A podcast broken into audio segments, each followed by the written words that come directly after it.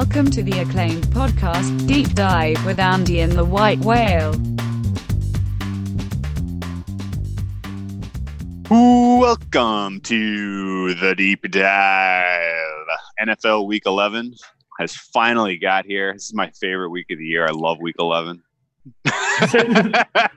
Look, you gave me was good. I know I'm Yeah, looking no, up for I'm- my I'm- notes. Like, what the I'm fuck? fuck no. Although there are there are a couple. Actually, I, I'll take it back. I will take it back. I'm. Not, it's not my favorite card of the year, but I can tell you that I have interest in the Thursday night game.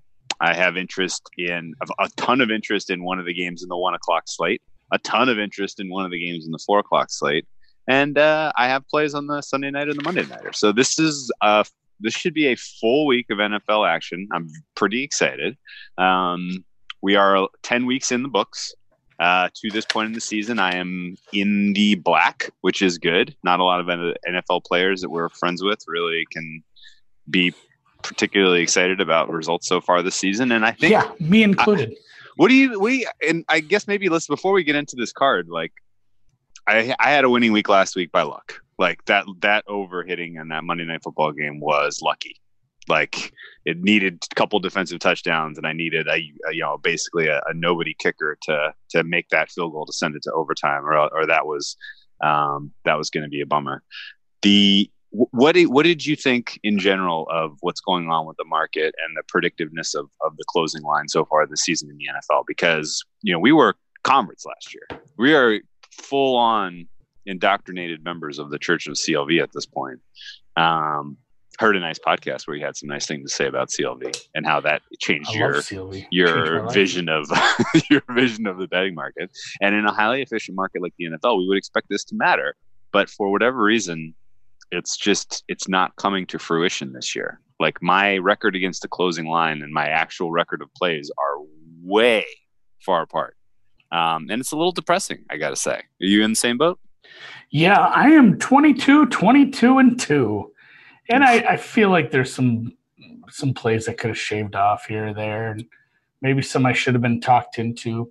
I, but I just I don't know what's changed since last year. I'm kind of doing things the same way. And uh, you know, also what is that? 46 games, not a real big sa- sample. I could be getting lucky. I should be worse.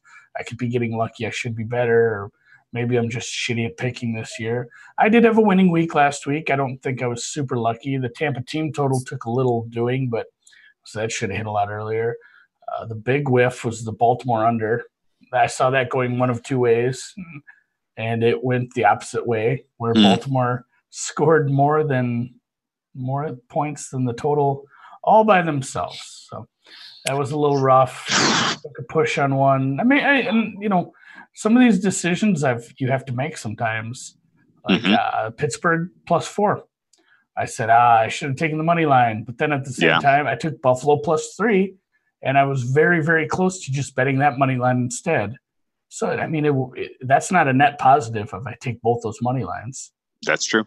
So I think I think some of these decisions, I'm overanalyzing stuff. I just gotta uh, look at things. Somebody asked a pretty good question today. I haven't even responded to him yet. It's funny, but uh, it was a question about like, hey, what's a what's a good uh, a good tip for like modeling or using data to look at something? And I can't remember who you said this about. Maybe it was uh, Vulgaris, um, and maybe it wasn't even you who said it, but it's kind of key.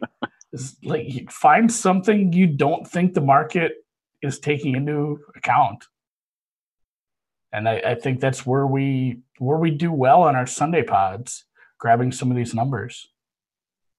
You know that it, it, know know where you I don't want to say no better than the market, but know where you kind of have an idea that the market's headed this way. Mm-hmm. The, the Arizona grab is pretty indicative of that. Like we both said that right away. This Arizona number's too big. I think Yeah, that could only go if- one way. Well, right. That was only going to go one way. yeah, I don't think the Niners blowing the doors off of Seattle was going to make it go to 15. No, no Like, it- chance. it- it's that's just the number was the number, and we got a we got a nice one on that. Yeah, I think we just need to stay the course. Something that is so predictive over long term, over a very liquid market, with a lot of money and a lot of opinions going into it, isn't something that you should throw away over a sample size of I mean, let's just say all sides and totals to this point, we're a little over halfway. What 270 games? Yeah. it's not a big sample. Like we need we need to just let it buck. It's like home field advantage. I joked about it. I wish I'd have bet this every week. I guess as I joke about it, but we said uh, you know the the home field advantage, road field advantage joke, and said, boy, when this comes back regressing to the mean, it's going to come back so hard, and it's going to be like three straight weeks of home. And it turned out it all came at the at one time where every single home team just won. Yeah, every the single correction or was covered, the yeah, correction the- was violent. hard correction. So that's what I, I think. I mean, and even if you don't see something like that over the long term, you're going to see it. There, there's absolutely no valid or validity in saying you know closing line value isn't predictive. It, it certainly is over the long term. It's just uh, results are distribution, and we're finding the wrong ends of it right now on some of these games that you're getting. I, I, I didn't have my closing line value updated for several weeks because Yeah. I'm crabby when every freaking week I just go like two and two and juice out. I don't Yeah. really care. But I went back and looked at some of these and I mean there's some monsters on here. It's like how did that not ca- how did that not cash? Yeah, got so My far two ahead of the biggest, market uh, on these. my two biggest CLV wins both hit. Uh, I had Browns minus three against the Jets when Darnold got mono, and that Yeah, one closed at like seven. Uh, and then I had Bears minus two and a half when Stafford got pulled with the back with the backiotomy, and uh, that closed at six and a half. So bacchiotomy. yeah, those yeah, were I'd say uh, my biggest CLV one, wins. Mhm. Biggest one was New England Washington under. That or that just dropped off the face of the earth after we bet it on Sunday. Oh, I remember that one. Yeah, That's that was a big one. That was a big one. Oh, and the Lions um, hosting the Eagles. No, that was a nice. The one, too. Lions plus seven. That dropped hard. But they closed four, something yeah, like that. yeah, Yeah. that dropped pretty quick. okay. Well, So I, I don't. I think average, don't yeah. don't panic. Okay. Let's not pull the ripcord on you know because what's the alternative to this? The alternative if we, if we want to say let's let's go far to the other end of the spectrum as we can say. Closing line value is not predictive. Numbers don't matter. Fuck everything. Let's just go back and do things the dumb way. Like are we just gonna add all our plays like 20 minutes before game kick? Well, which I, I did the other week. I did that on a couple where it's like, uh, and to, and to be fair, the Pittsburgh number got better for me. I was not a Mm, fan okay. of that Rams, but yeah, yeah, I don't I don't think like uh, avoiding early numbers and trying to get out of the market. Stop. Should we just stop doing that? That's not. Well, I guess where I this want is- to be. I, I guess this is kind of, I, and I get your point. You're probably right. This is probably just small sample size, and this is not indicative of some fundamental shift in this market. And the NFL is always going to be subject to a lot of small sample size bullshit. Like we know that, and and uh, you know it's just it's and I and I, get, and I think I, I feel a little bit better. I mean, like it's frustrating because I'm I think I'm beating the closing line on like sixty, almost seventy percent of my plays, and um, to only be a couple of units up at this point in the season is pretty frustrating. So, um, but I, th- I think I feel better. I mean, we we keep uh, we you know we keep the course. We keep continuing to try to evaluate you know what the market overall sentiment on these games is because I, I agree. I, I can't think of what the alternative is. I don't think the market is fundamentally wrong. I don't think the game has changed in a way that like the opinions of all of the market makers and the influential people who are betting into this are all of a sudden all invalid right? Like, because that's like what you would have to conclude basically if you were like CLV is truly Mhm. meaningless, right? You basically have to say everyone who's been doing this for a very long time, whose opinions are respected by the books, are all of a sudden just not correct about what's going to happen. Yeah, I'm not ready to say that. Yeah. Okay. Okay. All right. Are we Well, calm down? Because yeah, we Yeah, joined the yeah, Church yeah. of CLV, and. I mean, are- we're not worried. This is like a Branch Davidian thing. We're like, oh shit, we joined the wrong church. no, this is just a bump in the road. I think I, I would expect that. Uh, and honestly, like, shout um, out to Baylor. You know what? Uh, you here's what I you know what I remember actually like I remember having some crises of conscience last year in a couple weeks where I was doing well but not getting the results on a smaller sample. Imagine you know? an even a sample size of like Oh yeah, seven. like a couple of weeks like what is happening? Uh and but and then I, what I also remember though is like week 12 through week 16 was when it was like the heyday. Is that what you remember too? Like the home stretch last year in the NFL, I just remember being absolutely bananas good. And it was always kind of like, oh, market's going here. Well, let's get ahead of it and covered with these. That was kind of my, you know, that like, like, I don't know. Am I, am I oversimplifying that or was that, is that the way you remember it as well? Yeah, but again, are are you, are you trying to say there's a predictiveness to that that later in the year it'll be better? I, I was pretty steady throughout the year, honestly. I, I just remembering. I, I, mean, I can go back and take some. I think it's possible. I can take some quartiles or even quintiles of my season and look at you know how my CLV, how my stuff. Well, I I've placed such low low volume. I don't think that'd be very. It might be a uh, exercise in futility to begin with. But I, I, just remember it wasn't like, oh, it's getting a lot better. It was just pretty, pretty steady Eddie for the whole year. I don't know. I think I I'm prepared to say it is predictive, and that later in the season it is better. And Why? I think I think there's two reasons. Number one, some of the situational random nonsense fades away right? Like the fact that you know everybody will start to weeks. be yeah, you lose the bye weeks. Everybody starts to be on a level playing field.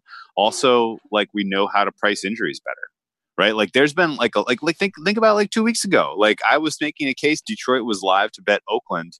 Lo and behold, Stafford had freaking cracked vertebrae. You know, like you don't when you don't know that sort of stuff, like you can't necessarily yeah. you know make informed decisions on some of these games. And you know the more we learn about the injuries the more we have and you know we're getting more and more information about these teams about these coaches about what what players matter injury wise and what and whatnot. And um, you know what matchups matter things like that. And i honestly I, I think like the game gets a little simpler here down the stretch. And i think the the heyday really is going to be this uh, you know thanksgiving to the to the home stretch here but that said, it's a little too early to get excited about week 11 because there's some tough ones, but it's but it's exciting tough in my opinion. I'm excited for these games, and let's start on Thursday night where I think we have an agreement, and uh, oh, uh, we're boy. seeing this is no, this is our banger of the year. Our banger of the year. We don't do one? enough stuff. We don't do, do it enough stuff like that. I know this is not. our B O Y. This no, is our B O Y. It will be our play of the day. Uh, this is this will on be our Thursday. play of the day on Thursday. Yes. Yeah, in the NFL for sure yeah, for sure. I'd put it so, ahead of your NBA right now. yeah, I'm, I'm, I've been I, after my hot start. You're doing I've, fine. You're doing after fine. my hot start. You they threw me in the river in Cleveland and it lit it on fire. Um, but uh, the um, Cleveland Browns host Pittsburgh Steelers, and one of those lines where you see it open and you're like, really, really, like we're really trying to say Cleveland is in this type of shape where they're this many points better than the Steelers, and a lot of temptation to grab Pittsburgh, a lot of temptation to back them on the money line, a lot of a lot of oh, um, boy, just hey, like Pittsburgh has one unit, that being their defense, that is playing great, and therefore they should be good because Cleveland is a dysfunctional disaster and they were lucky to get a three point win against Buffalo. And this is a mismatch because Pittsburgh's on their way to the playoffs, or maybe, and Cleveland is Cleveland Browns. You know, they're the same old Browns. Right? Like there's there's a lot of that in the air, and so the fact that you're seeing them, you know, the, fact that you saw it open at Cleveland minus three, uh, trickle down to minus two and a half, but got to bet that goes back up to three tomorrow. I'm, I'm guessing that there's probably some people who are like, "This is a trap." At Cleveland, money comes in and floods the Browns market, um, or or it's just that the standard Thursday home money shows up, which has been a thing lately, uh, or really all season. Um, but yeah, this is uh, this is not a matchup where I'm itching to get involved in Pittsburgh. I'm not sold at all that Mason Rudolph is uh, an effective quarterback for the year 2019 maybe he figures something out in the offseason. Maybe after Roethlisberger retires in a couple of years, Mason Rudolph's ready to take the the mantle. But right now, his tool his tool chest, his abilities, um, they're not great. And we brought this up a couple times chatting he was lucky to only get a safety last week. Oh my god, yeah! If they got a second defensive touchdown, that totally changed the complexion of that game. It really um, would have hurt my hurt my feelings. Yeah, we, I said that today. I said as soon as I saw those guys coming free, like that's seven. Like there Yeah. was, I just I had zero faith in him to hold on to the ball. Yeah. Yeah, I think. I mean, if you listen to Sunday, I was pretty jacked off the get go to back Pittsburgh. I was riding high off a Pittsburgh win, looking at Cleveland, thinking about their offensive line, and I looked. I did look into this a little. As bad as the Cleveland offensive line has been, they don't give up as much pressure as the Rams. They're Wow. not, they're not. They're not good. I mean, don't don't like. I'm not putting them in. No, it's a it's a half decent. No, it's a shitty line. It's a bad offensive line, but they are still not as bad as the Rams. Hmm. I mean, the Rams the Rams injuries that wasn't helping anything either. Mm. But uh, I I still. I mean, if you don't get the drift yet, we're still expecting a similar game to the to the Rams uh, Pittsburgh game. Absolutely. It's, uh, Yeah. yeah. I mean, I posted about it today. These bad offensive lines, both sides. Yeah. There's, Well, there's I don't been know about uh, there's uh, Pittsburgh's I mean, offensive line is bad. I think just Pittsburgh's offense is one dimensional. all right. No, I'm going to stop you there because they did have an injury. They Oh. they hadn't they lost a Who'd we guy last week. I Who'd can't we lose? name. Uh, Gilbert? the guard, the No. guard, the guard. De It'll Castro? back to me. No. DeCastro is still available, right? You you just you keep thinking. I'm going to look this up. quick. Okay, well, I'll tell you that my my general read on Pittsburgh's offense and why I'm not engaged in them as a dog here on this spot, even though they're facing a rookie head coach on Thursday Night Football, which is one of my favorite all time angles. Um, they're one dimensional. Mason Rudolph is not going to strike fear in the heart of the defense down the field. He, you can, if you can give, you know, if you can put two men on Juju Smith Schuster, then you are going to severely limit the the offense's abilities to hit explosive plays. All they can really do is hand it off to their running back, try the, uh, you know, try some. Uh, they, you know, they have and they have some success in the running game. They have some innovative rushers. Uh, it didn't work last week. You know, Aaron Donald completely swallowed up the, um, you know, the running running rushing attack. Every single handoff felt like it was a 50-50 who was going to get the ball. But, um, you know, the the rushing attack for Pittsburgh against Cleveland should work reasonably well to move them from the 20 to the 40. That's kind of my feel. Yeah. and then what? And then Mason Rudolph, is he going to be able to make the play? Is he going to get you into the end zone, or are you going to be trying to kick long field goals? Or are you going to Yeah. be playing field position? And I think that's what opens up this angle for the under. You Do want you to agree? guess? Yeah, you want to guess what their their red zone touchdown percentage ranks are in the league? Which one? Which teams? These both of these teams? Either teams. Uh, They're pretty close. both both in the bottom 10. Uh, Yeah. So I'll say 23 and 28. 28 was one of them. 26 and 28. They are Jeez, I don't man. think it's I don't think it's some super big surprise to anybody who watched last week to say that the Browns have not been good in the red zone. And But what if I mean, regression it- it- comes for them oh in this game? If, if you want, yeah, if you want, and if you want to sort, they're at like twenty percent in the last three games. I oh, mean, it's Jesus. it's been Oh real bad. But they, I mean, for the for the entire season, yeah, they're both. Uh, what's that make them? Bottom eight teams hmm in the NFL in the red zone, and yeah, that's a that's a problem. Yeah. Yeah, I, I mean, it- you see it, and so I, I guess just the fact that this is a divisional game, the fact that this is you know Browns trying to play spoiler to a resurgent Pittsburgh team, the fact that Pittsburgh's defense can you know can make plays and their secondary has completely come alive. Uh, there's really no miss. There's really no matchup that favors either offense to try to really put points on the board in this game. Um, are you? Is there a world where Pittsburgh comes away with the win in this one, Andy? Like what? Like how does that happen? Like if Pittsburgh gets a win, it's on the back of their rushing attack is just eventually Browns defense. They're on the field too much. They break down, and Pittsburgh finally gets just a, a clean trip and eats eight minutes of clock and scores some touchdown late in the game. Like how? Like how does Pittsburgh get away with this one? Yeah, you got Conner back, but it's not a good matchup for him. Like it's and, just coming back of His injury was bad too. Yeah, and that's it was the- a the other thing. and he's a physical runner. yeah, that's one of those injuries where you wonder about. I, and I hate this every time you do this, where you, you make your you make a play off an injury news, like oh man, this guy's back and this guy's back, and we're excited, and it's like, oh god, DeSean Jackson, which ended up not biting me in the ass. But that was part of the reason I wanted to play the Eagles the other week. They are a different team when Wentz has a deep threat. He comes back and he lasts like three fucking seconds. Just like just like you on a wedding night. He's in and out, he's gone. Lasted three minutes, he's done. Uh, Yeah. That was, I mean, that's infuriating. And this feels, uh, doesn't it feel like that? Where it's like, oh, he's got a hard shoulder. Shoulder feels good. Yeah, shoulder feels good in like light contact practice or just walkthroughs. Which Yeah, he hasn't gotten hit in a couple weeks. yeah, he banged yeah, out there. sure, it does feel good. yeah, maybe, yeah, maybe, maybe that's the case where it might not feel too bad um, until you know until he takes a few hits and maybe his his usage is a little limited because of that. But yeah, just that, like you said, there's no, there's nothing here that gets me excited about a team having a good offensive day. We love this under. Yeah. Do you think uh, Pittsburgh defense can limit the ability of Cleveland to hit any home run plays?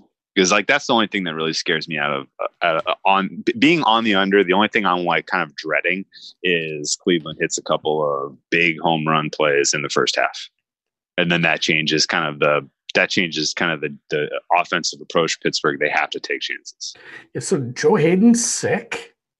That might that might be a problem.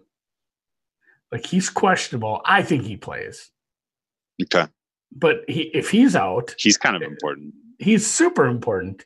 If he's out, then I'm a little worried about some OBJ down the field, or I mean, just any of the receivers. Honestly, he he's an important part of the defense. So hopefully, um, this will be our official "Get Better Soon" Joe Haden announcement.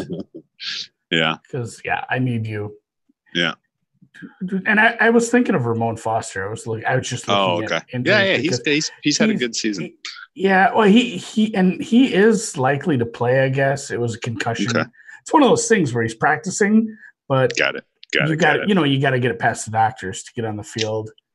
He's yeah, he he would help, but I mean, can you say can you say with a you know straight face that the offensive line performed well against the Rams? No, no, Yeah, no, like no, no, no, I think no. we're gonna see. I wonder what the sack total is. Last time I did one of those, it didn't even come close.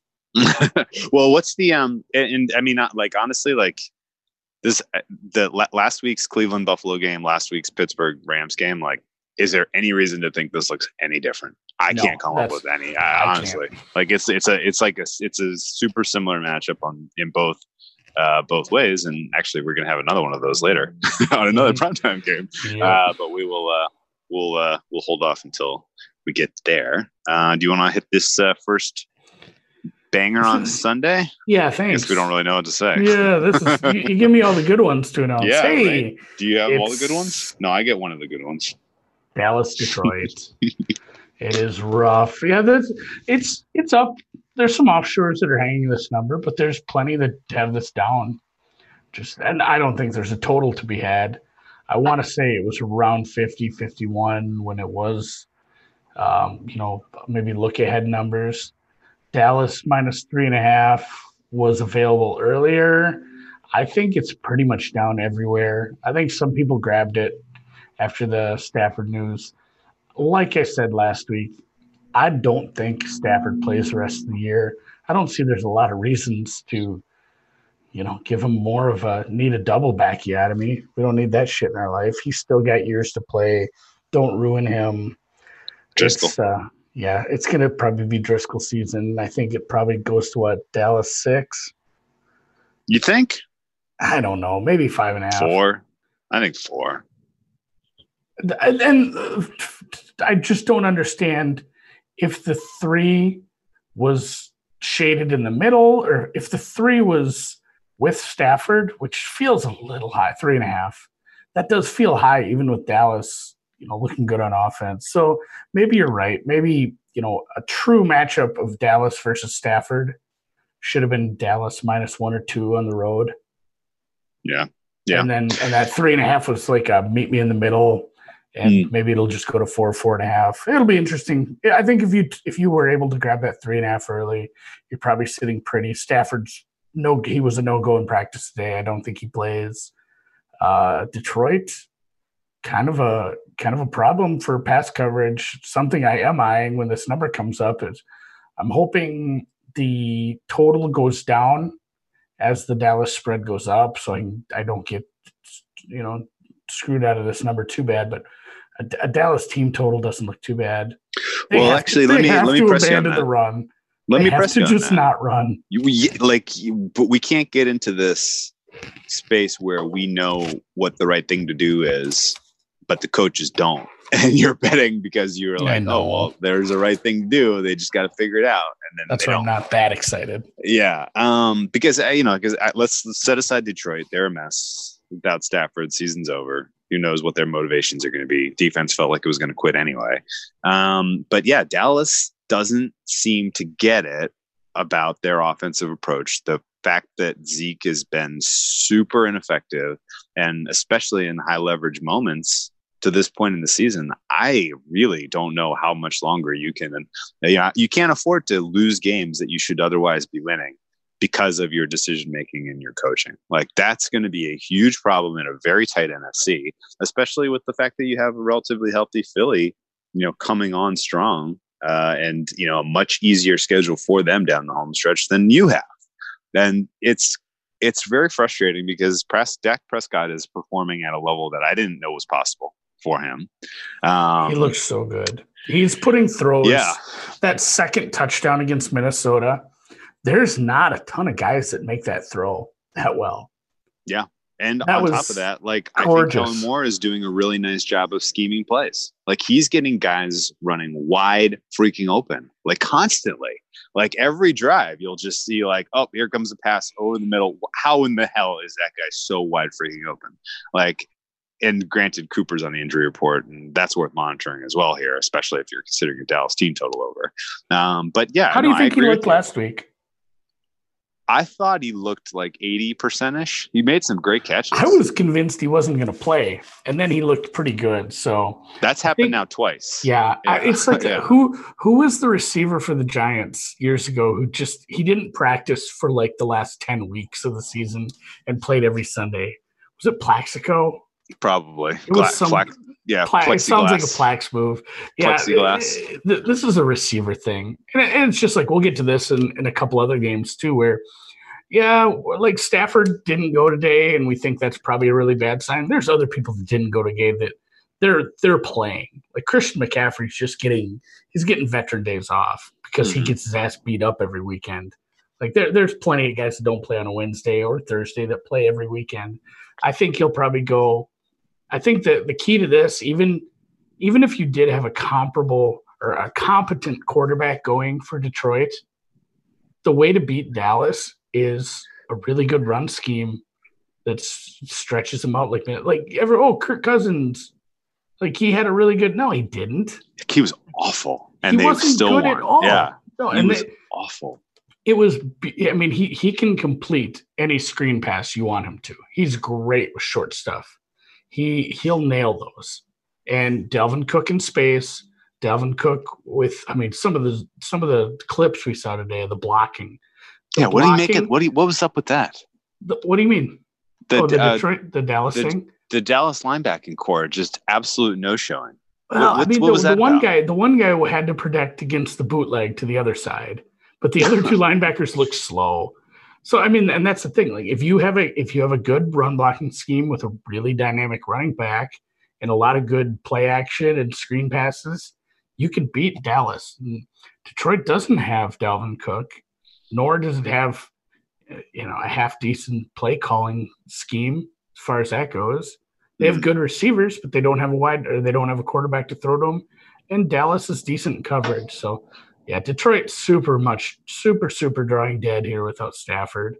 They need Stafford to, be able to get these God throw these damn. wide receivers open and It's such a shame This- too, because Dallas this has got uh. New England. Dallas has got New England on deck, and so if any, if there was ever a look ahead, this is a good one. I know it. Damn. That I know there's a lot of angles that like cancel each other out this week. yeah, I have. Dallas look I- ahead on Yeah, here, but I hate yeah. that too. No, super hard pass, and Okay. obviously it's a pass right now because there's Yep. no lines. Yep, that's right. Um, New Orleans, Tampa Bay. I have not made a bet. Did New Orleans Uh, play last week? They did, although Sean Payton did not coach. Uh, it's worth noting that uh, his he took a second bye week after getting engaged, um, and uh, Drew Brees. Uh, I am okay. This is this is a game where I'm not making a bet, but I am going to watch a lot of Intently. intently because you are going to learn one thing or another out of this game. if there is a second game in a row where Drew Brees is completely ineffectual passing the ball 15 yards down the field against a defense that has extraordinary coverage issues, then we have a problem. We have a serious problem. And all indications since coming back from his thumb injury were that he was going to be rested, he was going to have a fresher arm, he was going to be a little more lively, and we haven't seen it. He's got the same dead He arm looks problem. worse. He looks worse. I honestly am. We're now about to take a third swing at what is going on with the Saints here.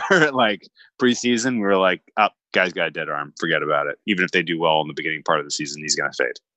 Uh, well, he got hurt. Oh, well, he's getting to rest. So when he comes back, he'll be fine. And they're going to go on a run. Now I am literally like, I am going to watch this game in week 11 and make my final determination one way or the other about the Saints for the rest of the season. Do you have uh, an initial lean before seeing this game? Do you think last week was a fluke or do you think his arm is shot? he, he didn't. I mean, the clip you see, it looks bad. Like, can you imagine trying to throw the ball with any strength in your delivery if you have a rib injury, whether it's a pulled muscle through your core or some cartilage that's out of place? Especially if you're 40. yeah, and he, yeah, he's like a thousand years old. Ah, man, if he looks ineffective, like by halftime, if he looks ineffective, and I, you can't do, they won't ever do this, but you should put Teddy back in. Teddy wasn't great, but Teddy's not hurt because he looked. I, I don't. It, it was tough. It, I guess how you approach this game depends on how you look at the last week. Was it a flat spot for him coming off the bye? or legitimately is it a problem with this possible injury? Right. that's why I can't bet this game. Latim- so I Lattimore didn't play today. Like this is know. another one. Lattimore's where, probably out. yeah. he's probably out. Um, Peat Peat's on injured or on six weeks of uh, broken arm recovery. He's a huge part of their offensive line continuity. yeah. Tampa, uh, Tampa did have the, their two corners didn't practice today. So I guess we'll we'll see on that. We have, might have three corners out.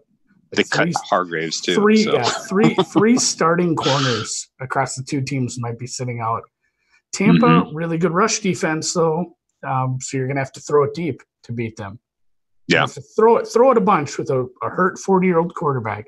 So who Yeah. fucking knows? Like I hard lean towards Tampa or maybe a Tampa team total over with Lattimore out. Mike Thomas practice. Yeah, yeah, he did. He did not even make the injury report. I don't know Okay. any anybody making a big deal out of that to scare us. I guess. Yeah. I had, Okay. uh, but yeah, Tampa Bay team total over feels feels pretty good because it's going to be like 22. Yeah. Maybe Does feel less. good. I would play the piss out of that because Lattimore shut down. They they played already this year. Yeah. They played in New Orleans. They, Lattimore smothered. you put him on Evans. Evans, Yeah. and Godwin had a great day. Yeah. Now, now you don't have anyone to cover the guy who's on pace to catch 150 balls. I think you. And- Ca- I think you found the right angle. Yeah, and Godwin's uh, like for sure. That's that's going to make the card once it once we get some numbers on that later in the week.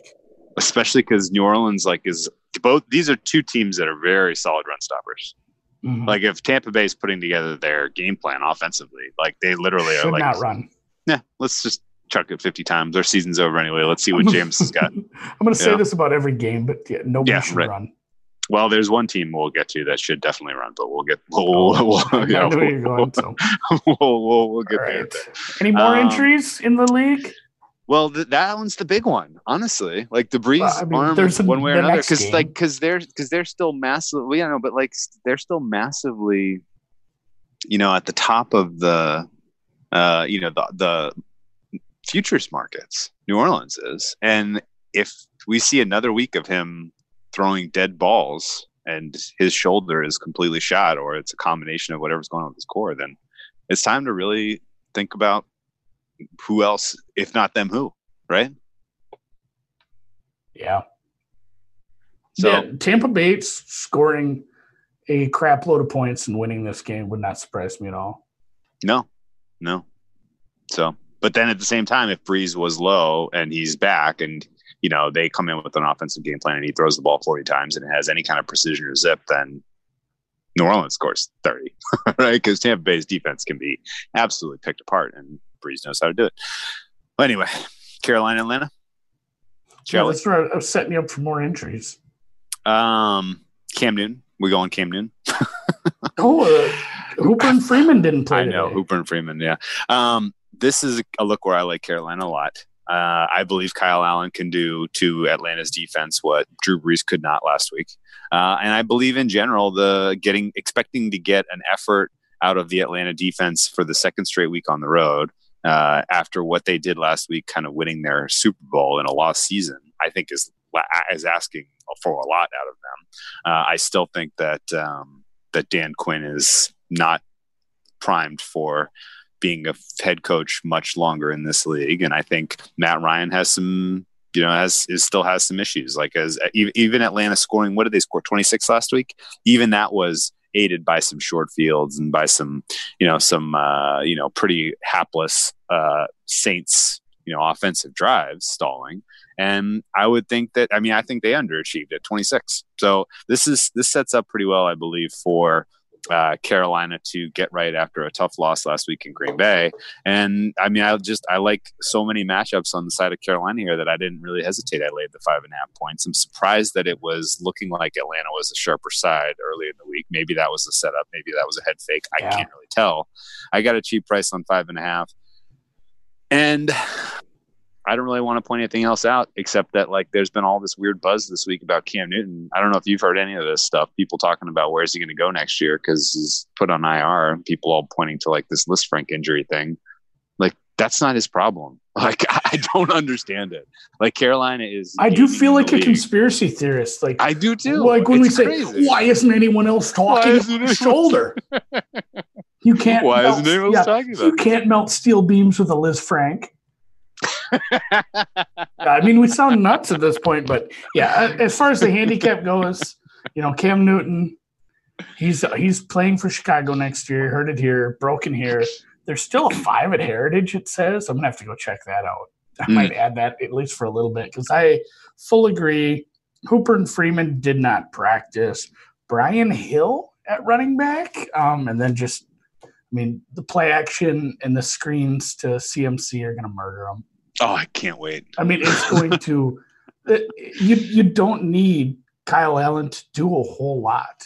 You This- really don't. I mean, what you saw last week was about as backwards of a game against a defense. Atlanta letting someone only score nine points. That's not. That, I'm going to go out on a limb and say that probably not going to happen again this year. It just, it's. I mean, it, it, I hate to like oversimplify and just say it's Christian McCaffrey and a couple of the receivers they have. They have they have decent receivers. CMC is a big part of the passing game yeah, they can probably slow down the run a little, but uh, Kyle Allen given some easy passes, some slants, some screens, and even some intermediate stuff against this pass defense, they're gonna they're gonna wreck them on offense. Carolina's gonna put up some points. So I don't I don't see a repeat performance from Atlanta. That's really that, that that's really where I'm at too. This is a buy. This is a buy low on Carolina, sell high on Atlanta spot. Ex- yeah, exactly. So Yeah. Oh, we kind of got an intro. Oh, you got anything else on that one before we? No, I just think Atlanta's defense is who we thought they are. Oh, it for sure is. That was a huge, huge, huge mirage. Yeah, that's That was all dumb. Yeah, that's all I got. This one's interesting though. Do you want to set? Yes. The, is, my, is it my turn or your turn? I, I think we got out of order there for a hot, hot heartbeat. did. You did the last one. I get this one. Mm-hmm. Okay, go. know. I'll take this one. This is the new order. This is how much prep work we did. Like This is the we- new when- order. when we when we joke about like not doing prep work, like we we don't plan out very well. We don't even know who's supposed to set up what game. Jacksonville coming off a bye with a new quarterback. Indianapolis with a probably going back to their good quarterback. Let's assume Brissett. Let's say, yeah, Brissett practiced. I guess he looked great today. Funchess, possibly Ty, probably not. Foles coming back against a good pass rush. I don't know. You know, we got so caught up in, in Minshew mania. He did make some bad decisions.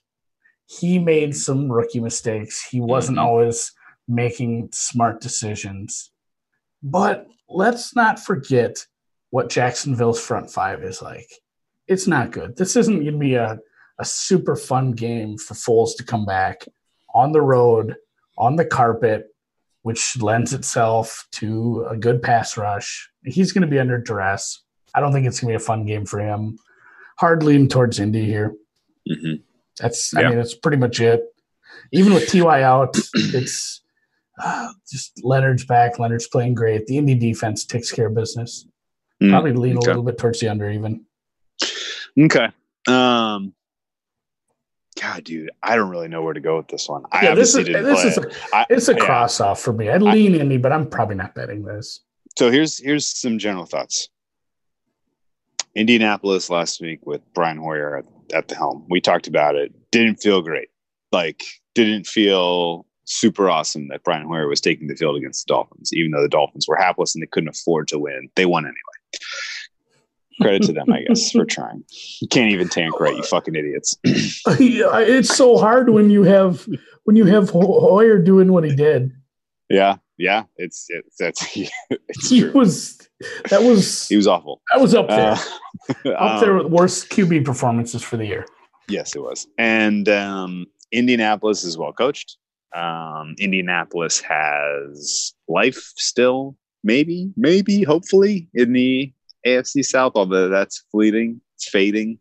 Those last these last two weeks, the losses the last two weeks have really hurt badly. And um, it's fucking Vinatieri's fault. He missed an extra point that could have made them, given them the chance to tie at 16 16 instead of have to go for the touchdown. You know? He's coming to play in every God, game dude, this it's year, whether crazy. whether It's he's nailing a game winner or missing it. He Yeah.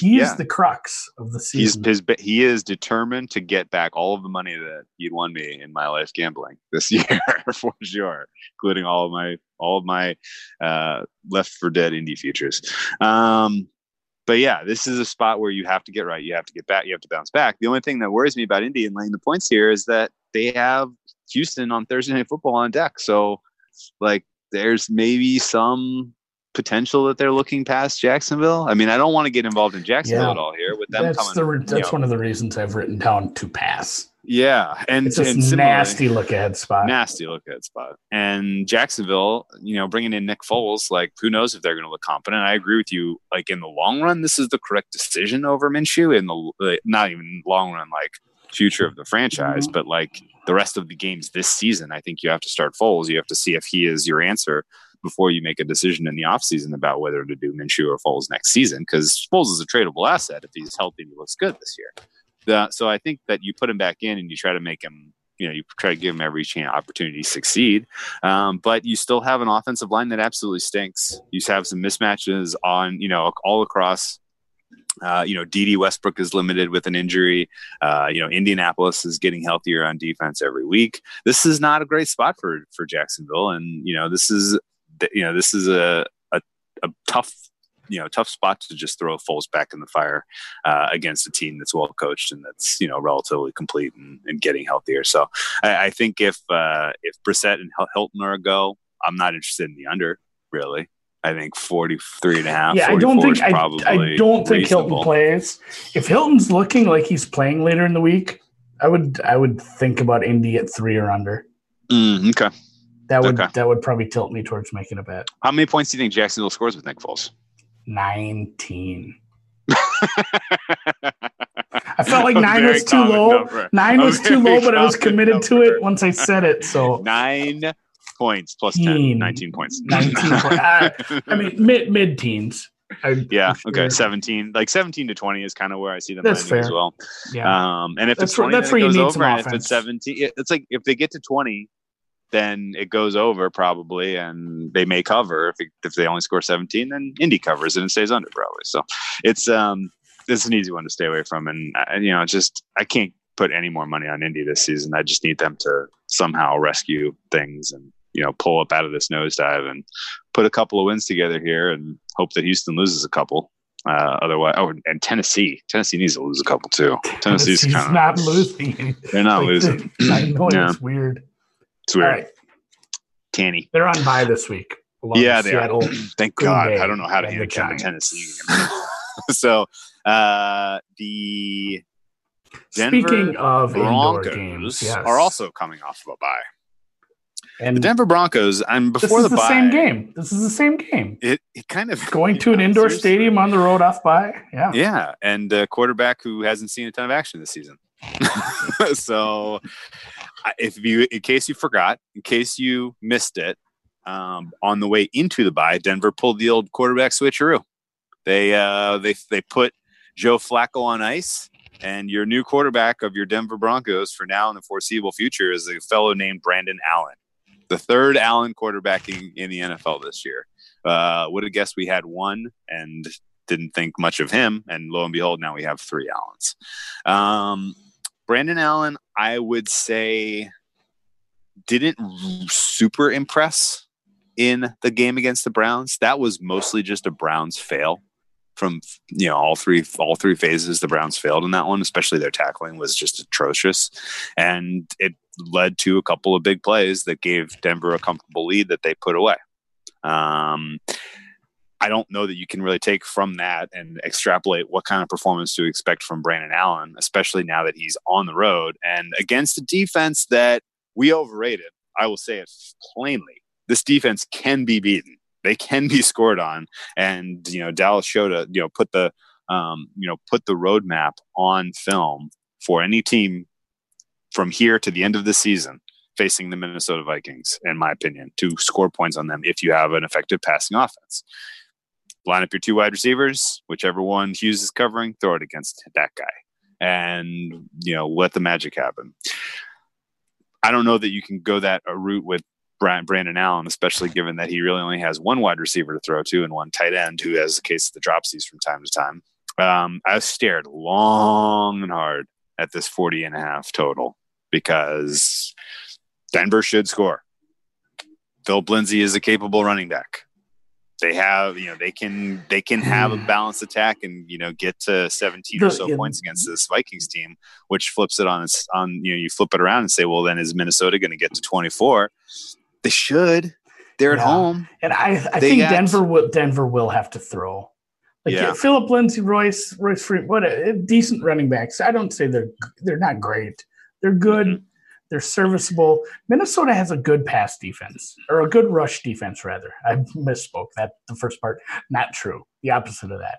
They're Okay. getting worse. They're They can getting bottle Lindsay?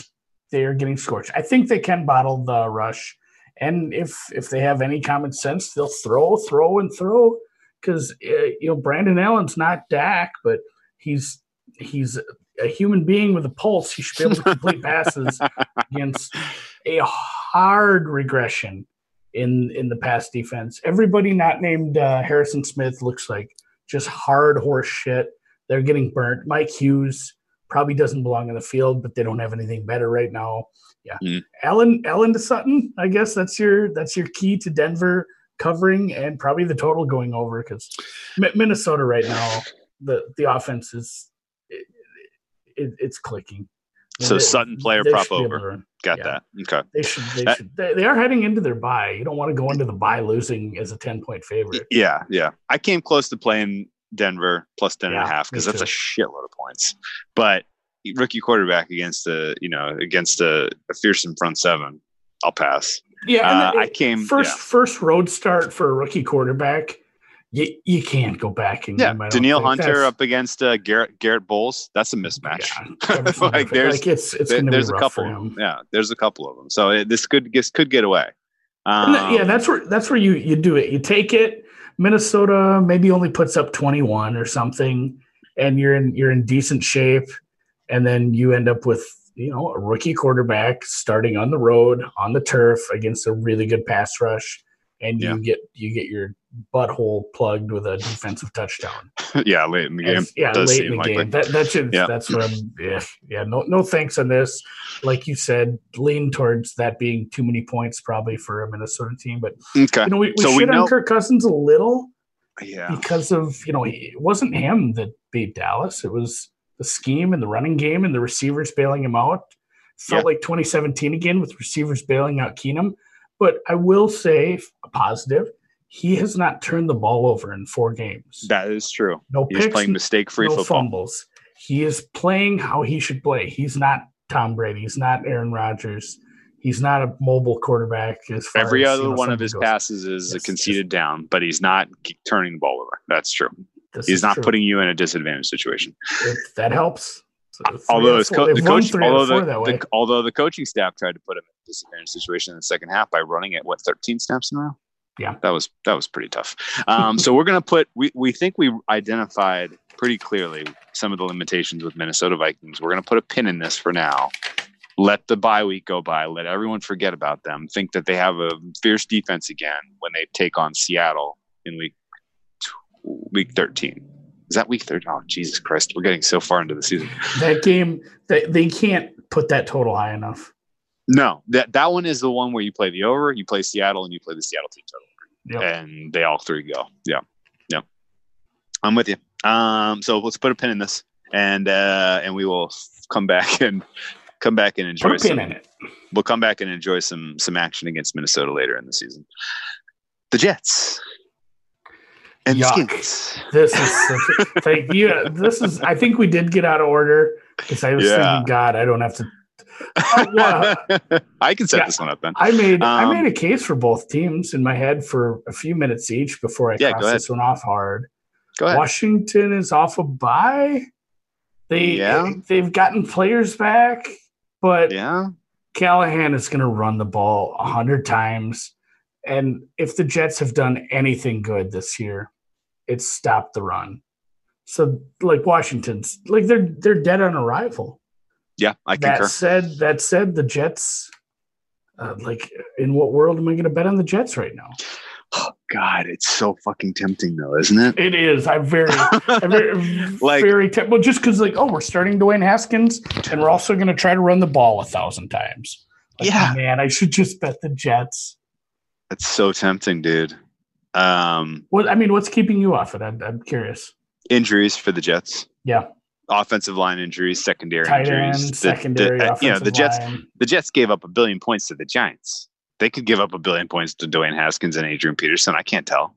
Uh, and it, it, this is a spot where they should go in and take care of business. They they are the better team. The records don't speak to that, but the Jets are a much more talented roster than the Redskins. Period. That said, they're just not they're not performing well. They're not clicking. Um, you know, Darnold has a miss. You know, Darnold is the better quarterback of these two for sure now in the NFL. But all it's going to take is Haskins chucking deep to McLaurin, and the guy's wide fucking open because the Jets have no you know no healthy secondary players, and you know now all of a sudden you got yourself a game. Like I thought long and hard about playing under 38 and a half. I was like, well, that's a bettable number. Like you know we we've seen a very clear pattern of Washington running an offense that evaporates the clock. Like it's it's absolutely bizarre and you know and, and and unique in today's NFL to watch how the clock progresses in a Washington Redskins game under Bill Callahan. It's like a different era. It's crazy. Time Lord. Time Lord Bill Callahan. The Time Lord's out right now. Uh, Celtics are in a little bit of uh, jeopardy without him. Um, but yeah, Not it's good. it's uh that's I mean basically the Jets. If the Jets were an eighty percent healthy team, I'm probably that may, they may not be dogs, but I'm probably playing playing them to win and cover um, because they are better. They should win, but uh, you know that and oh, dude, last before we move off the Jets, Gase coming back. They Yeah. already called it. What what are we doing? said- what are we doing here? The What are- what are we doing? The state of the coaching in the city of New York is hilarious right now Oh God, because not only not only said yeah we're keeping Gase, but the, the other the other team said if we got rid of Shurmur we'd look at Garrett. Like what? What? I didn't see that. They Oh they said God. that today. They said we'd, we'd No. look at Jason Garrett because You're he'd be a free leg. agent. I absolutely you you can find this quote. Oh People people were savaging this this morning. You Oh, must actually had to do some it. work today. they're doing that to spite me. I think. Um, okay, well, the Gase thing is insane too because uh, you know you you need they the whole New York Jets structure is, is falling apart at the seams, uh, and yeah, the Dolphins can't even tank correctly, and the Bills are winning games in spite of not having a competent offense or quarterback. So yeah, congratulations to the New England Patriots for winning the next eight and AFC East titles. like With Jarrett Stidham. with Jarrett Stidham, with whoever the fuck. Um, Steve Belichick, put him under center. I think they still they still win the AFC East. It's incredible. Um, no play for us on Jets skins, and we will cruise down to Miami, where the hottest team in the NFL, your Miami Dolphins, are taking on the Buffalo Bills. Who has the longest win streak in the AFC East right now? It can't be the Dolphins. absolutely is. Oh, oh my God. The Patriots lost to the. Baltimore Ravens. Imagine trading away all your assets for draft picks, knowing that you're going to get the number one overall pick and then a bunch of other first round picks and totally reshape your franchise, and then you'd accidentally win two games. in. Incredible. and there's still lots of games left against shitty teams. Yeah, they got to play Cincinnati Um, yet. Did you think about backing uh, Buffalo at all this week? Did Hoyer give us value? I think he did. I mean, Josh Allen's not good, but He's he's not good Hoyer. enough. Yeah, he's good enough to score 21 points against this team. The first matchup was pretty close. I thought the score didn't. The score kind of betrayed it because there was all kinds of weird, a lot of weird things happened in that fourth quarter of that game. You don't know if you remember, but there was like Yeah. a broken play touchdown, a kick return touchdown, and then another like Mhm. defensive touch. It was there was a weird kind of finale on that one. Um, and I don't think these teams are that far apart, but Buffalo is playing with confidence. They are well coached. Um, did you see the stat that uh, uh, Sean McDermott leading the league in going for it on fourth down? He's Yeah. even more aggressive than Harbaugh. Well, th- their That's quarterback is six foot nine. Like You might as well, yeah. yeah. He- Yeah.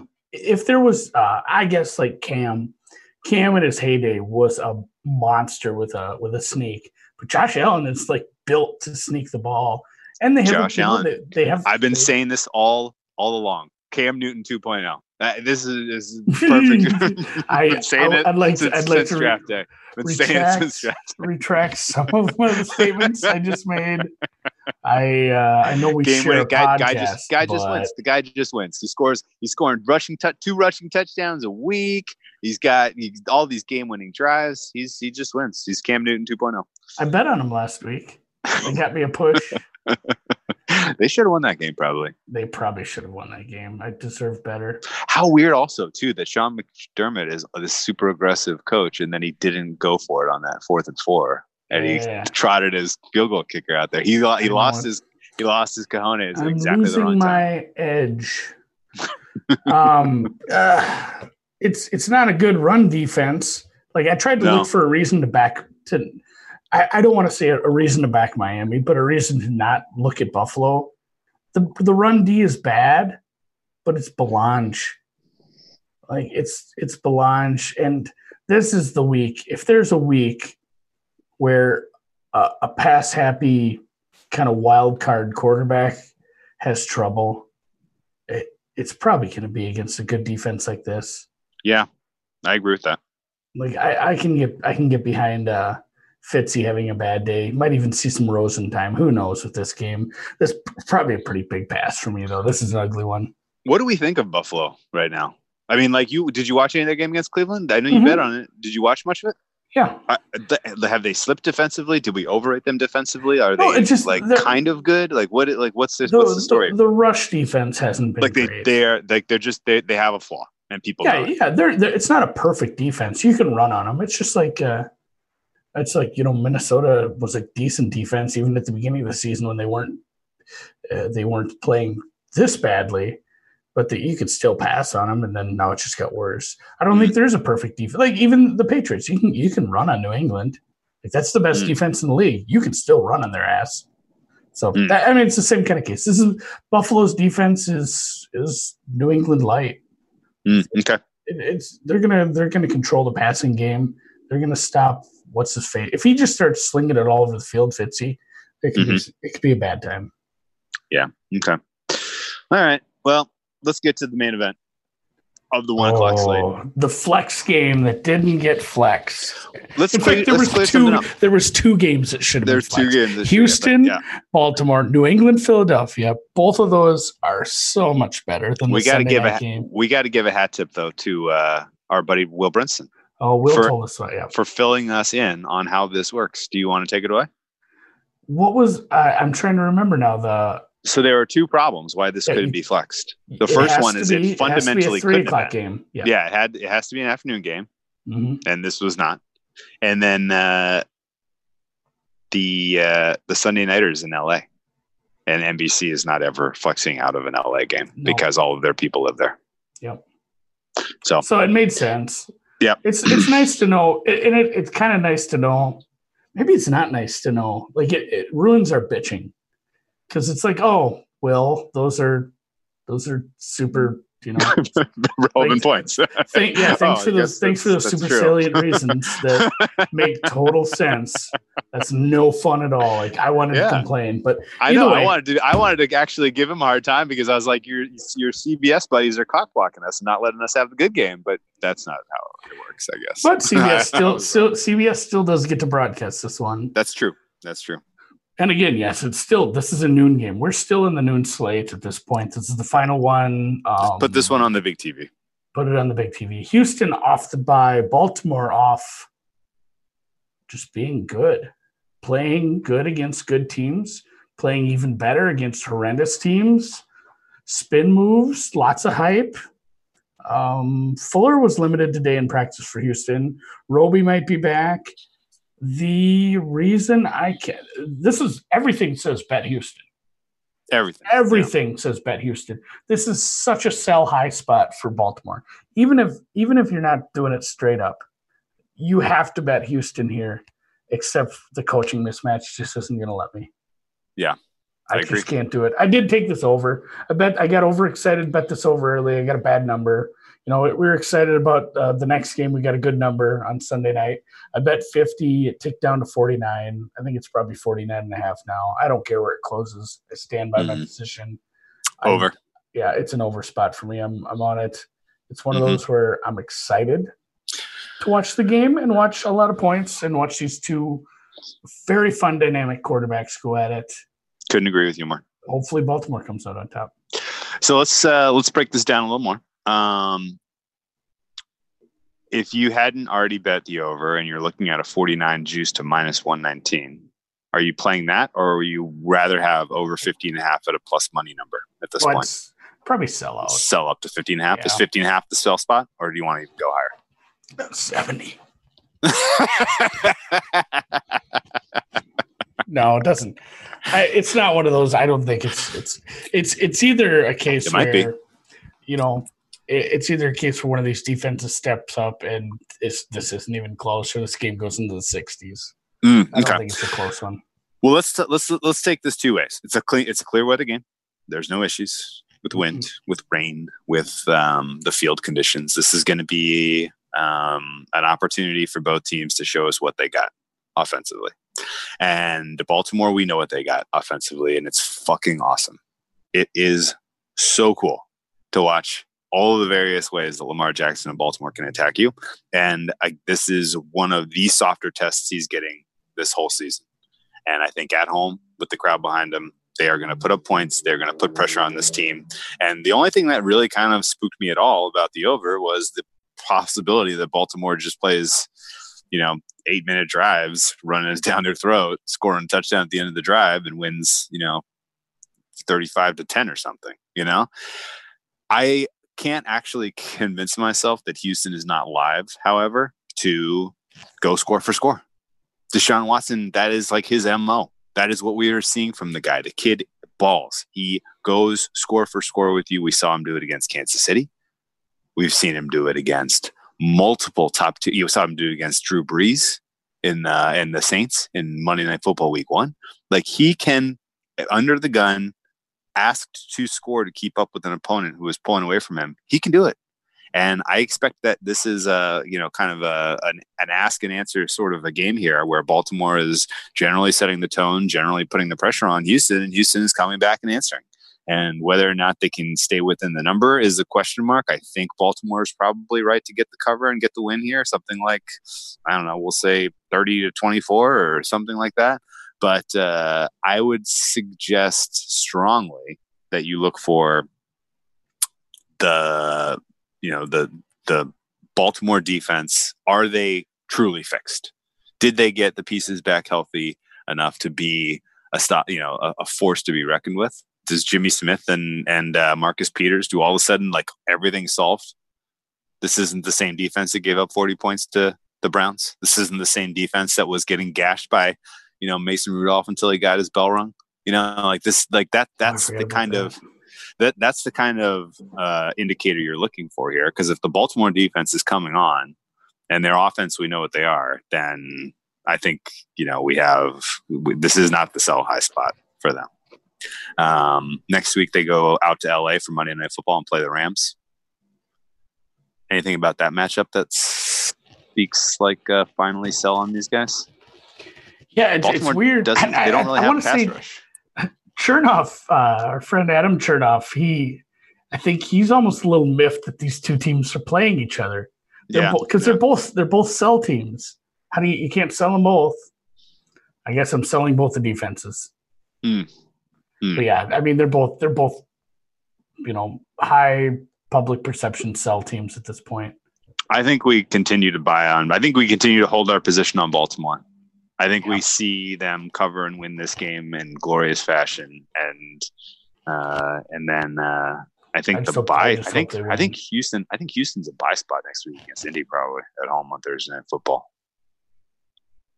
Do you disagree?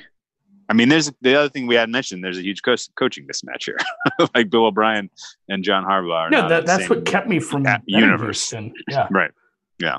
So, all right, Houston's defense not good even uh, when they Tun-. Tunsil playing, and that's, yeah, yeah, Tunsil playing, Fuller playing, and you know, Watson doing what he does. That makes up for a lot of Bill O'Brien. So just staying away from the side betting the total. It does. Real quick before we move off this game, because we have two potential MVP candidates, and because the third is has the week off. What do you make of the MVP race right now? And I want to ask you two specific questions about this. Number one, handicap it for me in terms of how it will be voted on, and then number two, do you what do you actually think? Is Lamar Jackson actually the most important player on the best team, or is it Russell Wilson? Oh my God, we had this conversation in a chat, and I'm so sick of the MVP talk now. Like it just got old trying to explain. Like it's what a media, I mean, no, it's like, a media was, award. Like, I, I like, wasn't 100. percent What, what no, no, I care about, I know, I know, but you asked like if you think the most important player is that what they're voting on? Like nobody no, they, know, nobody knows what they're really voting on. They're voting on the best quarterback on a good team that so had how a good will be, year. How like, will it be dumb. voted on? So so the voting depends on what happens with Seattle. Do they win the Seattle, West? Like Seattle winning the West would almost lock it up.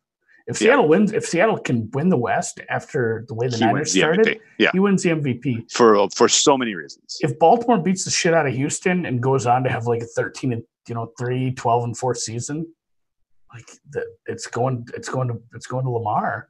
Like the hype. He just he needs like two more runs like that down the stretch that they're going to play back over and over and over again and a decent season, he's going to have like 3,500 yards, 1,000 yards rushing, a shitload of combined uh, touchdowns.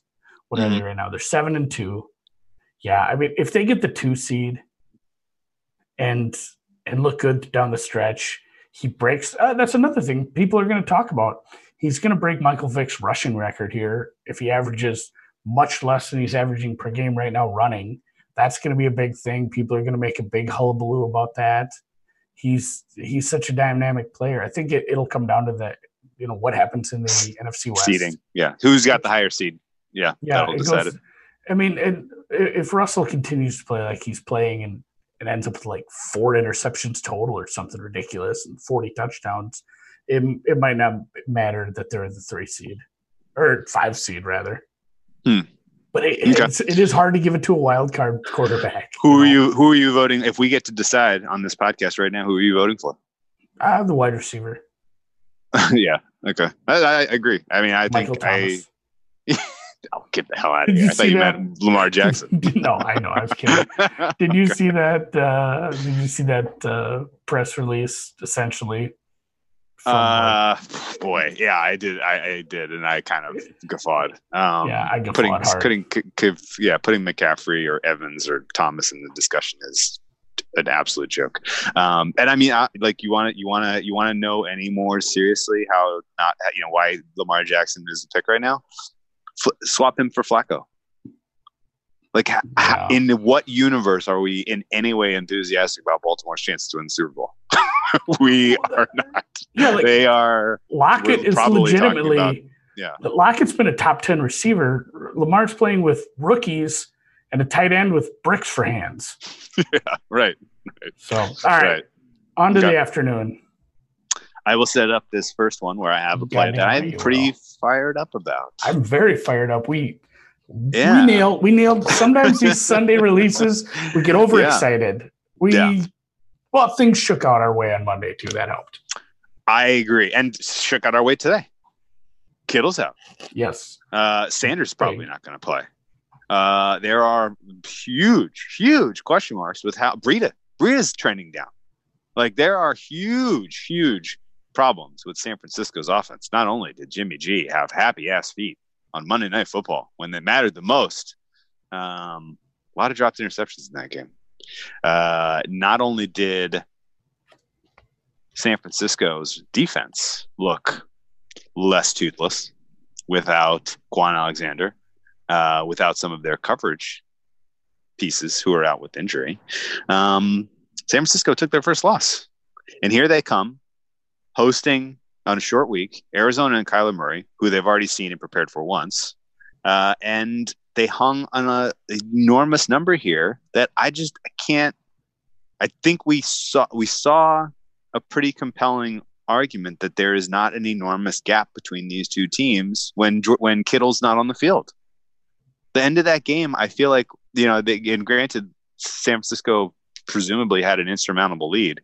Oh, by the way, a lead that was somewhat lucky with the way that the penalties and the timeouts worked out at the end of that first half. That could have been what uh, that ended up. That was a 14 point game at halftime. It could have been a seven point game, or it could have been a tie game. I can't 100 percent remember, but it was close at halftime. They get that extra touchdown to kind of go in half with momentum. Uh, they score another one early in the third quarter, and they kind of let the you know they they kind of took their foot off the gas to a degree, but. I think Arizona matches up fairly well with these guys. Arizona's got a lot of pieces back on their offense and their receiving corps. Christian Kirk looks healthy. Uh, Andy Isabella, his the ghost of Andy Isabella made a return against San Francisco last time they they played. Um, David Johnson looks like a corpse. They should probably put him on the bench and just run with Drake. But No, yeah, I think Arizona's- Oh I think God. Arizona's live here. I think the fact that we got 13 and a half in our pockets is great. But I'll tell you what, even more than that, I think this under 45 is a banger, man. I think this under 45 coasts. This is going to be a tightly contested game. The um, Arizona is still doing the same thing that they were doing previously this season, where they are kicking field goals when they should be scoring touchdowns. Um, we are seeing a little bit more aggressiveness from Kirk Cliff Kingsbury in the form of fake punts and stuff like that. But uh, he still doesn't really know how to punch it in, especially on the road. Kyler Murray a little bit less effective on the road. Um, you know, I don't know that. You know, I think that would have me a little bit conscientious about just grabbing an 11, which is widely available now. Um, and I think under 45 is absolutely in play. Is the right play. Um, San Francisco, if they're going to get this win, they're going to have to do it with defense. I don't think that there are really any pieces on offense that you have to be conscientious or concerned about when San Francisco's offense is on the field. Their wide receiving corps sucks. Mm, yeah, Their running back, t- you, you you put two, put two put two hats on Tevin Coleman and watch and count and count the punts. That is your that is your game plan if you are Arizona's defensive coordinator. And do, don't you think Arizona's offensive game plan kind of does well against? You know, we, I- we talked about this a couple weeks ago against a good pass rush, against a strong front seven. They're putting a bunch of wide receivers out there and getting rid of it quick. You you can't afford to really blitz. You bring an extra guy. I mean, yeah, you put you put an extra hat in the box, and you have a receiver that's wide open, or a, a receiver that's singled up against a linebacker or a strong safety, and all of a sudden they're just dinking and dunking their way down the field, and you're going to have to score a bunch of points to beat a shitty team, and and you don't have a bunch of receivers. Like it's it's going to be a struggle, and yeah, 13 and a half, maybe our best. This is one of our best grabs on a Sunday, and yeah. A good reason to listen to the Sunday podcast because after after the game, this was uh this yeah, this was a a, no, this was no bueno. And Yeah, So and since it was a good grab and it's I don't know what what do you, 2019, what okay, Niners I win guess by like let's 40, don't they? let's let's pretend let, let's give the listeners a mulligan You know, some they people are busy. I think you did People are busy. saying to bet the under. Uh, but like, do you think under 45 is a better look than 11 right now, this moment? Yes. Okay. Um, is Arizona live to win No. the game? No, why not? Bad coach. Hmm. Coaching mismatch, I agree with. Um, okay. Well, I'm kind of low key interested in this game. I guess the one other thing I want to mention, an angle that I do like to mind from time to time when you have divisional opponents that play each other relatively closely spaced in a given season. In the first game, there is effective offense. There are red zone opportunities that are touchdowns, not field goals. Uh, I love hitting that under when they're playing the rematch a couple weeks later because they've already seen their best stuff. We've the the Cardinals have already seen like what eight goal line plays from the Niners. They finally stopped them at the end of that Thursday night football game on short yardage. Uh, so I think this this this is really this really sets up for an under and maybe my favorite total of the week. Um, Total of the week. why don't you tee up? You you I think you sold Baltimore a little short, giving crowning them the two seed because if this Oh next God. team loses on the road, we have a tie with the tiebreaker going to the Ravens in the AFC for the one seed. Yeah. This is uh this is something. Coming off a bye to face a team coming off a bye again this week. New England and Philly. Yeah, this is this is the ooh the piece de resistance for the late games. Obviously, the other one Cincinnati Oakland. Two I double keep forgetting digit- that game's Yeah, happening. yeah, we might not talk about that one at all. Two double digit favorites on the other games. So this is the game you want to watch. Puts this one on the only TV, turn the other ones to QVC. And I I don't know. Like I I listen to everything you say because I'm forced to because we're on a podcast together. And I get all your I get all your pieces to this puzzle and why you grabbed the three and a half. But man, New England with extra time doesn't matter if it's on the road. They, you know, we, we've seen bad teams with bad quarterbacks and maybe even bad receiver cores and that as well, not be able to do anything against the Philly defense, who is, you know, getting pieces back, getting healthy, getting a little better, but it's still not a good defense. I just worry about your play. I Mm. worry badly because this Okay. is just this is the kind of game where Bill goes on the road, puts together the perfect, just the perfect game plan for this, and they win by ten, and it's just never in doubt. It, coming off, even even with the other team coming off a bye,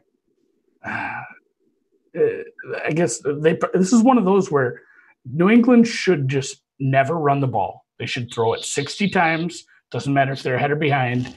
And Philadelphia should never pass the ball. Like that, Yeah, th- those game plans won't happen, but that's what I would do. And I don't I'm- think it's crazy. no, I'm I'm probably gonna stay away. But if it got to three, I'll play New England. There's I don't care if it's on the road. Hmm. Okay. They're they're a much better team. This I is just- this is not Lamar. They, this is they have a couple decent running backs, but you don't have a running quarterback anymore. Used to be, and you, you don't have even Ingram. Ingram just looks better than these guys.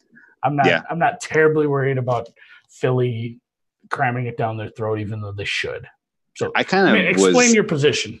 So first of all, about Philly running it down their throats, like I'm not counting on Jordan Howard being fully available, and I kind of like that better. Like I like Philadelphia's offense a hell of a lot better if they have if they uh, uh, if when they're not giving carries to Howard because I do not like his game. Um, but overall, I think talent wise, you're talking about two rosters and two teams here that are pretty evenly matched. Um, I think I think you did a good job setting it up there. That each defense has an Achilles heel. They've been exposed finally. Um, I would argue that Philadelphia's limitations in the secondary are overstated to a degree because they had a cluster injury at cornerback that existed from week three to week seven. Uh, and they have gotten slowly and slowly some of their pieces back. Those guys are getting healthier. They're getting more effective. They can actually run. The big issues were, you know, some of it was scheme. Like the the game against the Vikings was probably the most glaring and obvious. And if you watched any of that game, And if you had money on the Eagles in that game, you probably feel like a dummy, like I do. Um, but these guys were dealing with, you know, hamstring issues. You know, they were they are more effective, they are faster, they are more able to do what is asked of them in coverage, which is what you need for a Philadelphia defense because they pretty much let their front seven, you know, not have to worry about that sort of thing. And so if you have leaks on the back end, it's a problem. But uh, I do think you have more effective coverage now than you had several weeks ago with the Philadelphia Eagles, especially coming off by front seven. I think with Philadelphia is potentially a mismatch with uh, New England's offensive line. Offensive line for New England has not looked cohesive or good all season, really. They are just now maybe finally finding some chemistry. Uh, and going up against a very fierce front seven is not a great uh, you know recipe to throw them in the fire, especially on the road in a hostile environment. Night game in Philly, not a not a fun place to play. I don't think I need to tell Minnesota Viking fans. Oh, uh, and, terrible people. and uh, and I would expect Brady, uh, if he is under any modicum of pressure, it's just going to be you know looking for dump offs to the wide receivers, short passes to Julian Edelman. Maybe that's enough to sustain drives. Maybe they move the ball effectively. Maybe they look good offensively. Like that's entirely possible. Um, but they still have issues where their kicking game is suspect. I don't know if their kicker's making a, a game tying, game winning field goal. Uh, they have issues with the receiving corps integrating some new pieces. I don't understand why they got rid of Josh Gordon. Uh, they don't have a tight end. Uh, they don't have uh, a, an effective rushing attack. Like there are a lot of problems with the Patriots offense right now.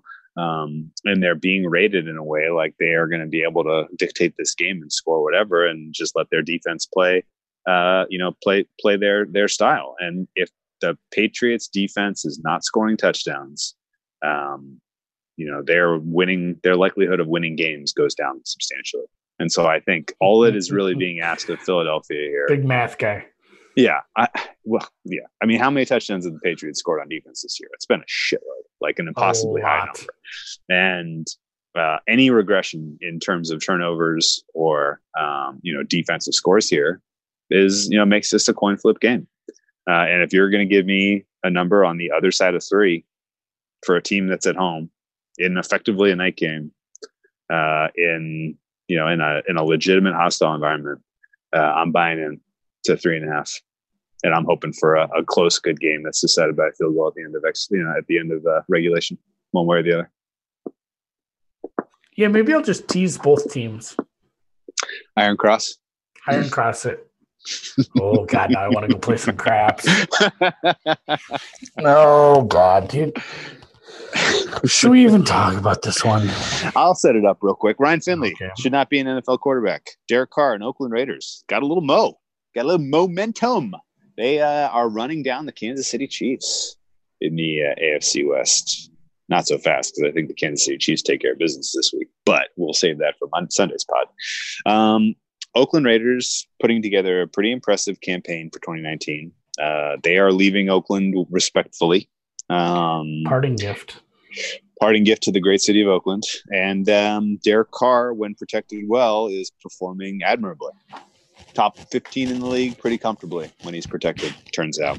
And I don't think you see any resistance from the Cincinnati defense. They cannot cover, they cannot tackle, and they cannot get after it with the pass rush. In fact, they fail pretty much at everything that is asked of them defensively, which means Oakland pretty much picks their number here. Surprised this is only a 10, especially after what we saw from Cincinnati last week. And that was like, that was a tailor made spot for them last week. Baltimore coming off a win against the Patriots haven't already faced that team. Like that was tailor made. We didn't take the points because we were like, who the hell knows what we're going to see with Finley? Turned out not good. Uh, and really, there's nothing uh, to be excited about from the standpoint of the Cincinnati Bengals. And if they cover, it'll probably be lucky. Um, if you are still alive in Survivor by some weird miracle, pick the Raiders. And, I mean, if um, you have a um, Survivor league that's still going, what do you think of Tampa? What do you think of uh, Cincinnati uh, team total over? I'm sorry, Oakland. Sorry. What do you think? It's gonna be like it's gonna be like fucking total? thirty. It should be twenty. It'll be 28 and a half, 29. Oh yeah, it is gonna be big. It's do you think they get monster. to thirty? They're gonna get to 30. Cincy, yeah, Cincy's gonna have a lot of three and outs. How's lot of- how's their kick, kicking kicking game? Their kicker did pretty well last week, didn't he? is it Janikowski still? No. I'm kidding. I don't know. I'm not betting this one. Okay. I can Alright. see some some uh just you know the people that always play these sort of games playing some 10 and a half but man ryan finley he, Yikes. he ain't ready Yuck. go, yeah go into the black hole have fun with that bud Yeah. Good luck, buddy. Sunday nighter.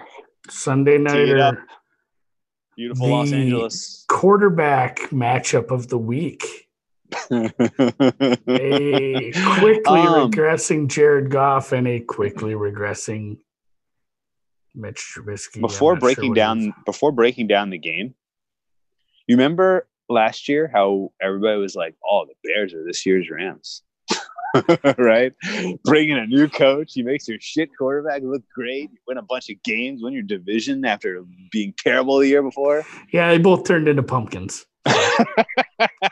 and the, the Rams, and oh, I want to give you kudos because I argued with this, and you know, I like to I like to toot my horn pretty hard Sure. when I'm right about something. So I guess I gotta. I, I kind of questioned you when you're like, man, the you know new center and a new guard is that going to be a problem? And uh, I, I don't know. And then we went and looked. It's like shit. That is kind of an issue when that happens.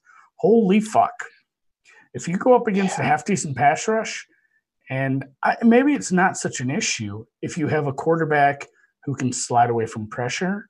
If you have mm-hmm. a running quarterback, if you have a scheme that's you know incorporating motion and you know solving some of the problems up front by confusing defenses and not allowing them to have free paths to the quarterback through the highway up the middle. This wouldn't be an but it's a huge issue with Goff. Goff is terrible under pressure. He's even worse under interior pressure. The interior of the offensive line is a super highway to his face. And when they when they any sort of semblance of a pass rush, they're, they're in trouble. We watched the Niners game. That was a big lesson. We paid for that because we bet Yep. we bet the Rams. That was and tuition. This and this was the reason we both. You were on Pittsburgh, right? Yep. Yeah, All everywhere, Pitts- every which way. every which way but loose. We bet Pittsburgh last week. Pittsburgh had a sneaky good pass rush. It's not very sneaky anymore. Jesus, they No. both teams, both teams. This should be similar.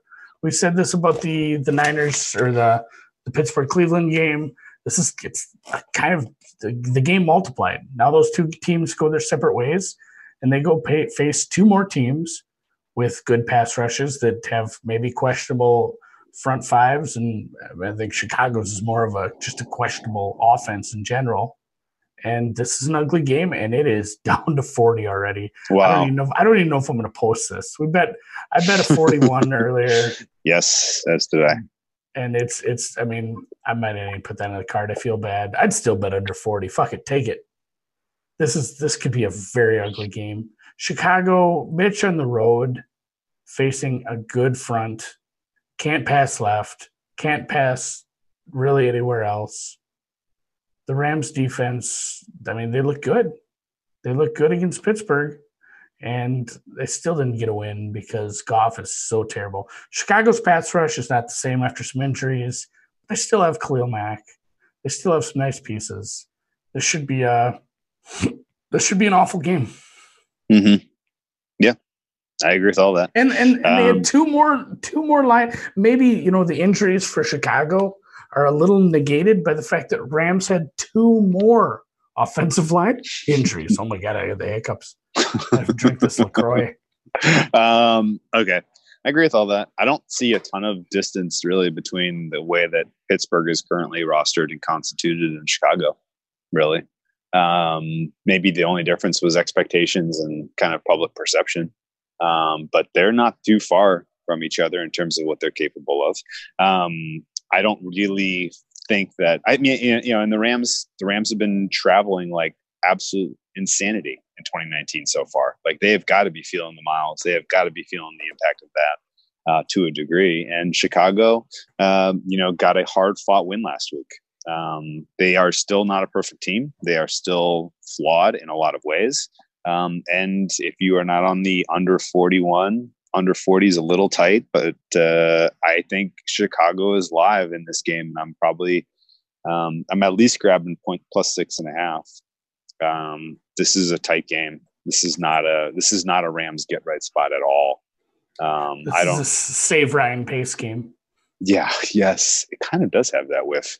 Um, Rams likely eke out a victory here, but the idea that it's going to be a comfortable victory by touchdown or more, I find I take huge, huge issue with. Chicago's defense has taken an enormous step back in the absence of Akiem Hicks.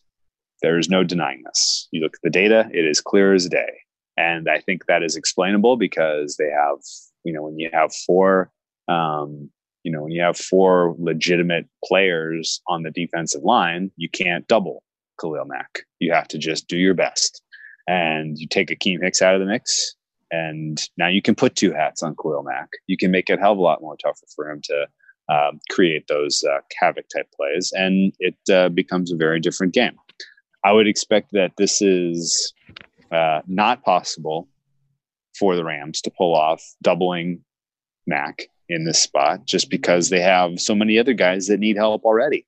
And your major issue if you're Todd Gurley in this game is not how effective are you going to be running the ball. It's going to be are you keeping your quarterback alive? Um, this there is a possibility that Chicago creates turnovers. There's a possibility that they have short fields that, this, that they don't even really have to ask much of Trubisky. Um, the Rams defense was incredible last week. Uh, they played up. They played great. Uh, Aaron Donald is still, uh, you know, one of the two best or one best defensive players in the entire league. Do you think he's the best defensive player in the league? He hasn't been getting a lot of publicity this year. But he You know- kind of is still the best. You know who though. the favorite is to win Defensive Player of the Year, according to the odds, according to a low limit, probably um, offshore. I don't really have stats in front of me, but I'll guess Nick Bosa. It's Gilmore. Oh, Gilmore. Yeah. Okay. Yeah. I'm that's fine with that. No, fine I mean, it been- wasn't. It wasn't like a. It was like seven to one. There was a bunch.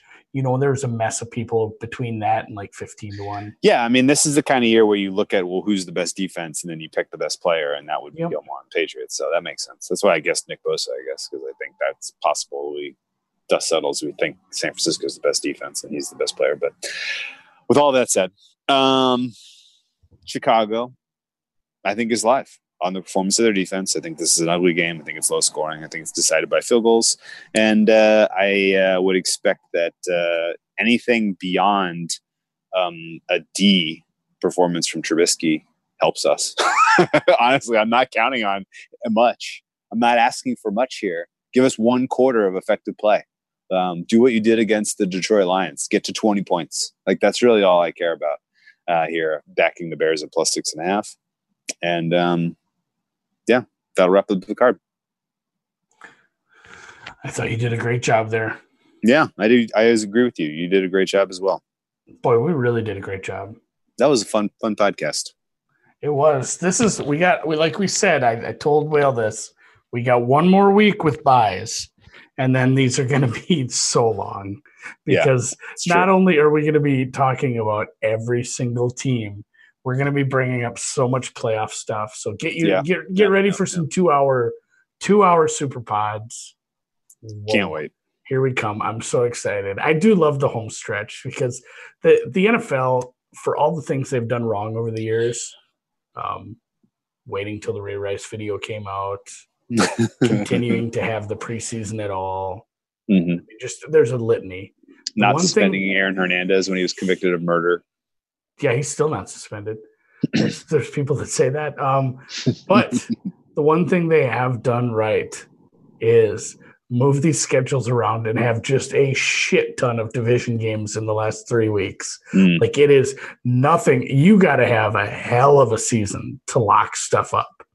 Yep. You know, early, which I think uh, maybe it goes back to some of those like Peyton Manning getting games off at the end of the year because you know it was it was locked up and they didn't have done deal. division games. It wasn't it wasn't a problem anymore. But yeah, it's a really the, good point. the the end of the season is a shitload of fun. I enjoyed a lot, um, and you know what? I'm excited. So For every division except the AFC East. Yes. So thanks thanks for hanging out with us. Thanks for listening. I got. Did you? I'm not very good at this. I was doing this on the Ball Boys once in a while. I, I still don't think. Rate, review, retweet, like, share, review, and Rate us, review rate, us. review, Yep. like, retweet. Yep. Um, Upvote, Thanks to our thank you to it. our thank you to our awesome sponsors we've had over the last couple months that have helped us upgrade our tech so that we have better sound quality, better video quality. Yeah, if you're one of the motherfuckers who left a bad review or a comment or anything about my internet, you need to go leave us a five star review as apology because I, Yeah. I I'm out I'm up here in the office now. Yeah, that's right, man. So And if you And didn't, I love you anyway. And and if you are a listener and you are part of the uh, uh, part of the U.S. audience and you didn't sign up for the side boss contests uh, because, and I know a lot of you didn't. uh, I don't know why, um, but uh, you know we're gonna fun. we're gonna those are gonna go on hiatus until college uh, college bowl season. So you missed your chance. You can still go to side boss. You can still play their free contest. There's a lot of great oh ones. yeah, I- I'm I- going to. They're I've gotten, free. I, it's gotten me into the habit where I'm doing it every week. I'm like hitting like last week they had one where I could you could win a free jersey if you hit you know six out of six player props. Like it's all freaking cool shit. Like I really don't know why people aren't taking advantage of this. Yeah. This is like Yeah, one of the cooler things that's come along gambling Twitter and not my time here. So- spoiler for yeah, we might be doing something with them after all the college football is done, but before the other college football starts. that's a hint. Yeah, be- like there's around the holidays. there's- There's a second season Yeah. that you can participate in. So, all right, let's wrap it up then. All right. Good job. That was fun. Best of luck this week.